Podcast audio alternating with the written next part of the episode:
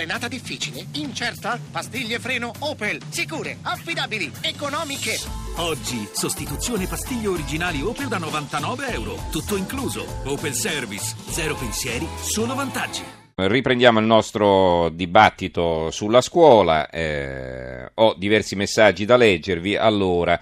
Andrea da Roma, i dirigenti scolastici italiani non si occupano più di didattica, sono semplici e impreparati amministratori. Rino da Chieti, ottima la spiegazione del vostro ospite, i nostri ragazzi si portano dietro lo stress delle famiglie che fanno della scuola una fonte per la scalata sociale, non per l'acquisizione di conoscenze vere, di conoscenze, vera anche l'affermazione di troppe materie.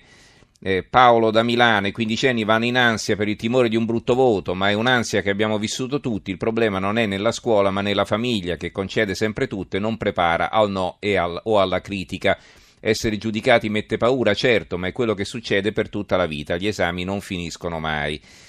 E quindi anche un problema di educazione, ci dice in sostanza Paolo. Allora, Marina da Venezia, perché dare la colpa alla scuola che ne ha, ma non credo così tanti in questo caso? Abbiamo avuto tutti paura delle interrogazioni, di prendere brutti voti e siamo cresciuti senza troppi problemi. Questi adolescenti passano più di sei ore al giorno su internet. Questo mi sembra grave. Ancora Fabrizio da Roma, viviamo in una mediocratura, in una dittatura della mediocrità. Il talento vero è osteggiato e umiliato. Ringraziamo il 68 e tutte le sciagure che ha provocato. Allora abbiamo in linea un altro ospite che è Massimo Arcangeli, linguista e critico letterario. Professor Arcangeli, buonasera. Buonasera. Allora, lei è stato anche eh, preside della facoltà di lingue e letterature straniere all'Università di Cagliari. Eh, lei ha fatto uno studio, eh, ci sarebbe da ridere, però insomma da ridere non tanto, ecco, sull'analfabetismo funzionale, no? questi ragazzi che, che non, non, non, eh, scambiano le, i significati delle parole, eh, commettono gli strafalcioni incredibili, ma anche questo l'abbiamo sentito quando poi si presentano all'università per i test d'ingresso, ma anche negli stessi esami, insomma, no? hanno difficoltà a scrivere, per dire, oltre che a, ad esprimersi. La difficoltà è duplice, eh, perché investe sia il patrimonio lessicale delle nuove generazioni che non è in grado di competere con quello delle generazioni precedenti. Potrebbe non essere un problema perché il lessico si rinnova continuamente, avviene oggi come è avvenuto per tanti secoli ad altre lingue oltre che alla nostra.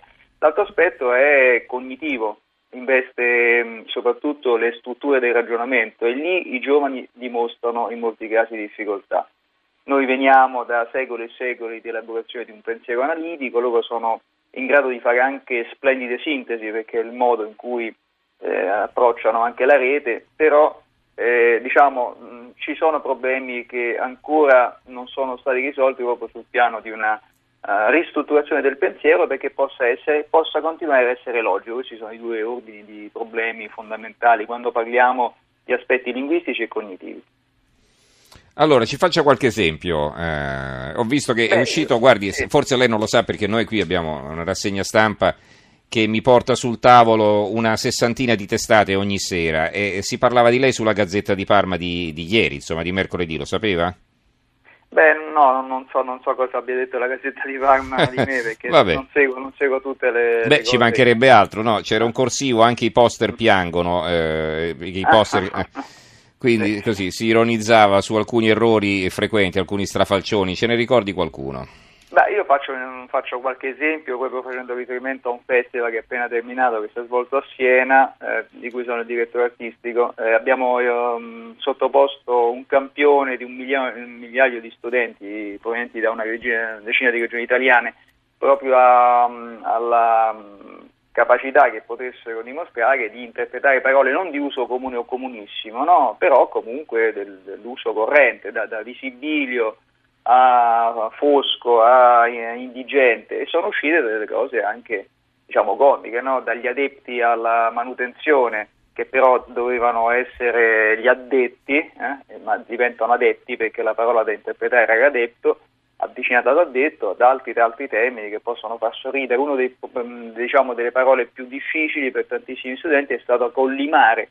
Ecco, collimare per molti eh, ha rappresentato quasi un oggetto sconosciuto c'è chi lo ha avvicinato anche le colline al mare. Ecco, questi sono aspetti che, che investono un po' la competenza lessicale su termini che eh, consideriamo, ripeto, non di uso comune o comunissimo, ma che ci devono far riflettere se non altro per un aspetto. Molti di questi termini non sono desueti e siamo d'accordo, ma eh, continuano ad essere usati abbondantemente, per esempio nei bandi pubblici, per esempio in contesti quali possono essere anche eh, quello giornalistico, indigente lo troviamo un po' ovunque, lo sentiamo pronunciare un po' ovunque. Ecco, se tutti noi ci sensibilizzassimo su questi aspetti e con i ragazzi facessimo un lavoro un pochino d'insieme, quindi d'insieme vuol dire che dovrebbero essere coinvolti tutti i soggetti interessati a che l'educazione proceda bene, quindi la scuola, l'università, ma anche l'editoria, anche il giornalismo, allora forse potremmo risolvere alcune di queste lacune che sono colmabili. E secondo lei come si può invertire la tendenza? Perché poi, insomma, stiamo descrivendo una scuola che ha parecchi problemi no, in questa trasmissione. Sì, la tendenza si può invertire innanzitutto sensibilizzando gli studenti e gli insegnanti ehm, in relazione alla, alla, necessità di possedere un lessico che circola ampiamente, anche se in molti casi è settoriale, che può metterli in difficoltà nel caso in cui dovessero, per esempio, interpretare un bando, un testo di legge, un qualunque altro testo che per il loro futuro professionale potrebbe essere di grande, grande rilievo. E in secondo ordine, secondo me, dovremmo cominciare a pensare proprio a un tavolo, a un tavolo operativo.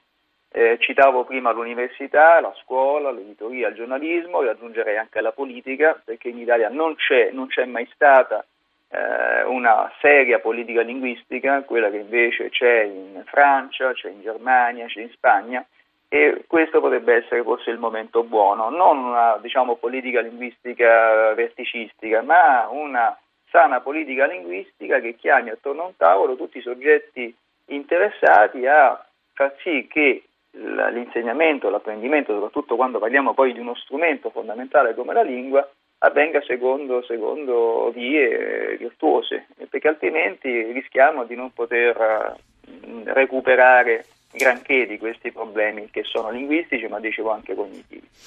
Bene, ringraziamo allora il professor Massimo Arcangeli, linguista e critico letterario, per essere stato con noi. Grazie professore, buonanotte. Grazie a voi, buonanotte. Allora, eh, Martino da Udine, se sono stressati i privilegiati siamo a posto, ma per favore. Eh, poi ancora Angelo, ho tre figlie che per fortuna loro sono molto intelligenti, hanno perso la voglia di andare a scuola perché si annoiano, sanno già tutto e devono continuare a ripetere le stesse cose a causa dei continui inserimenti di ragazzi extracomunitari. Ci vorrebbero classi con i più bravi e classi per chi ha qualche problema di apprendimento. Angelo da Milano, che genitori e che preside così poco avvertiti. Ricordo che fui rimandato in una materia con il 5 e l'anno dopo avevo la media dell'8.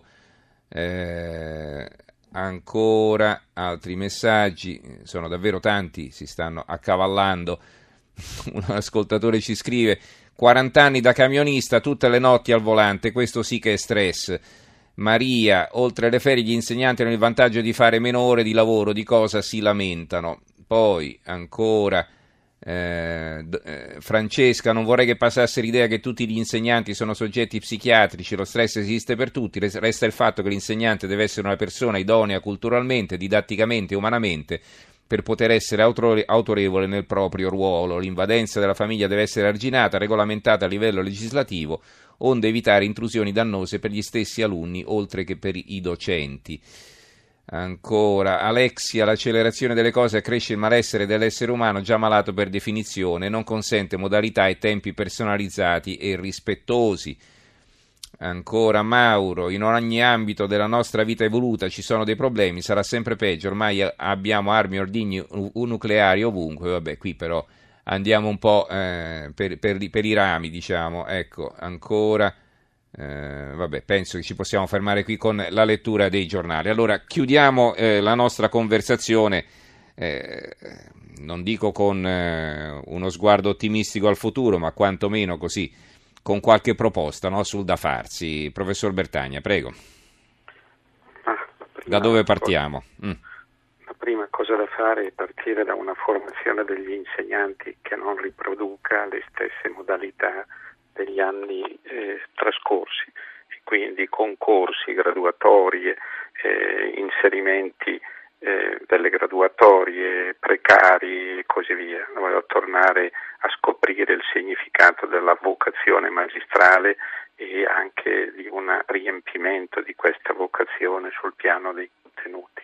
Mi sembra che sia la, la seconda via, mi parrebbe quella di introdurre nella, società, nella scuola come insegnanti, come testimoni, come, eh, mm, come risorse dell'apprendimento eh, i lavori, le esperienze di lavoro eh, dall'artigiano al lavoro della, della, del padre e della madre e far vedere come attraverso questa metodologia si può riscoprire non solo l'italiano, la storia, la geografia e, e, quella, e soprattutto la logica, per dirla con l'interlocutore di Arcangeli, ma eh, riscoprire la necessità di mettere insieme cultura e relazione, cultura e umanità, cultura e formazione personale, perché quando c'è da svolgere un compito reale, la complessità del compito reale implica la sollecitazione di tutte le altre dimensioni, mentre invece la segmentazione fordista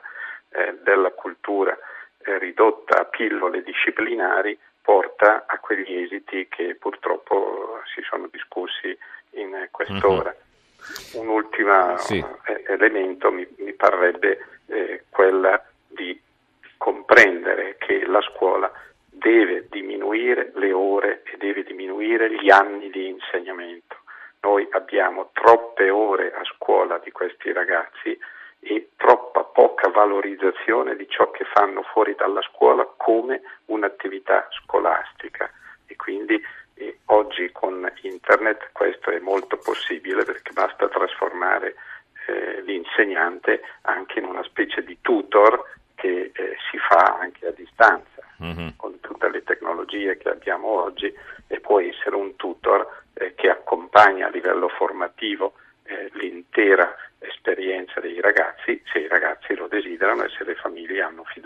Allora, gli ultimi due messaggi, Gianni da Roma, l'insegnante è colui che impara dal giovane, invece c'è spesso gente da poco che non si rende conto che avere a che fare con i bambini e giovani vuol dire conoscere se stessi in un mondo governato dal mercato e dalla distruzione che porta alla sua ipocrisia, le scuole sono diventate training center se non luoghi dove ricevere gli insegnamenti morali prima di tutto, necessari ad immaginare eh, eh un mondo libero e felice. Eh, ancora invece eh, Alessandra da Napoli, stiamo ascoltando cose gravi da mettersi le mani nei capelli, i ragazzi hanno bisogno di figure autorevoli e serene con cui rapportarsi, non di professori mandati a tappare buchi in segreteria e di genitori isterici e whatsappanti. Abbiamo un eh, bel eh, termine onomatopeico. Allora, eh, un neologismo. dottor Lodorodoria, prego, le conclusioni. Allora, la conclusione è questa, eh, non possiamo, cioè, di fronte ancora a questi stereotipi, e noi li abbiamo sentiti, eh, che vanno dal camionista che dice giustamente, dice ma io faccio guido per 40 ore, questo è stress. Allora, il punto è questo, al camionista noi diciamo esiste uno stress, fino ad oggi ci siamo occupati dello stress fisico, eh, esiste anche quello psichico e purtroppo da le patologie che sono di tipo psichiatrico. Dunque dobbiamo occuparcene, non possiamo far finta di nulla. Mettiamoci al pari degli altri paesi, occupiamoci della più numerosa categoria professionale che è all'83% donna e dunque mh, mm, richiede un particolare riguardo e una disattenzione cioè la disattenzione mostrata fino ad oggi è una dis- disattenzione molto grave e eh, di cui ovviamente l'istituzione deve rispondere nei confronti della donna, del, eh, dei lavoratori eh, donne. E, ehm, cosa fare? Prima di tutto è fare in modo che il Ministero tiri fuori i dati e i processi e dica veramente all'opinione pubblica come stanno le cose, se eh, se no galleggeremo sempre in mezzo agli stereotipi.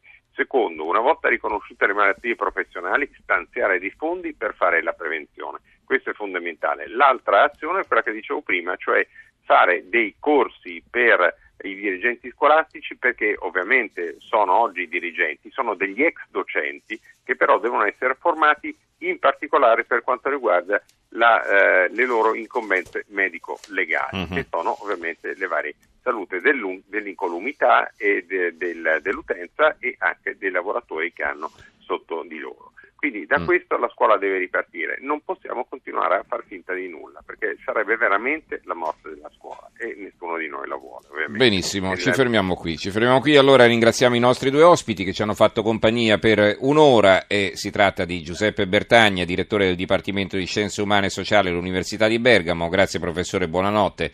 Buonanotte. Buonanotte anche a Vittorio Lodo Lodori, esperto in stress lavoro correlato degli insegnanti, psicologo e psicoterapeuta. Grazie dottor Doria eh, e buonanotte anche a lei. Buonanotte. buonanotte.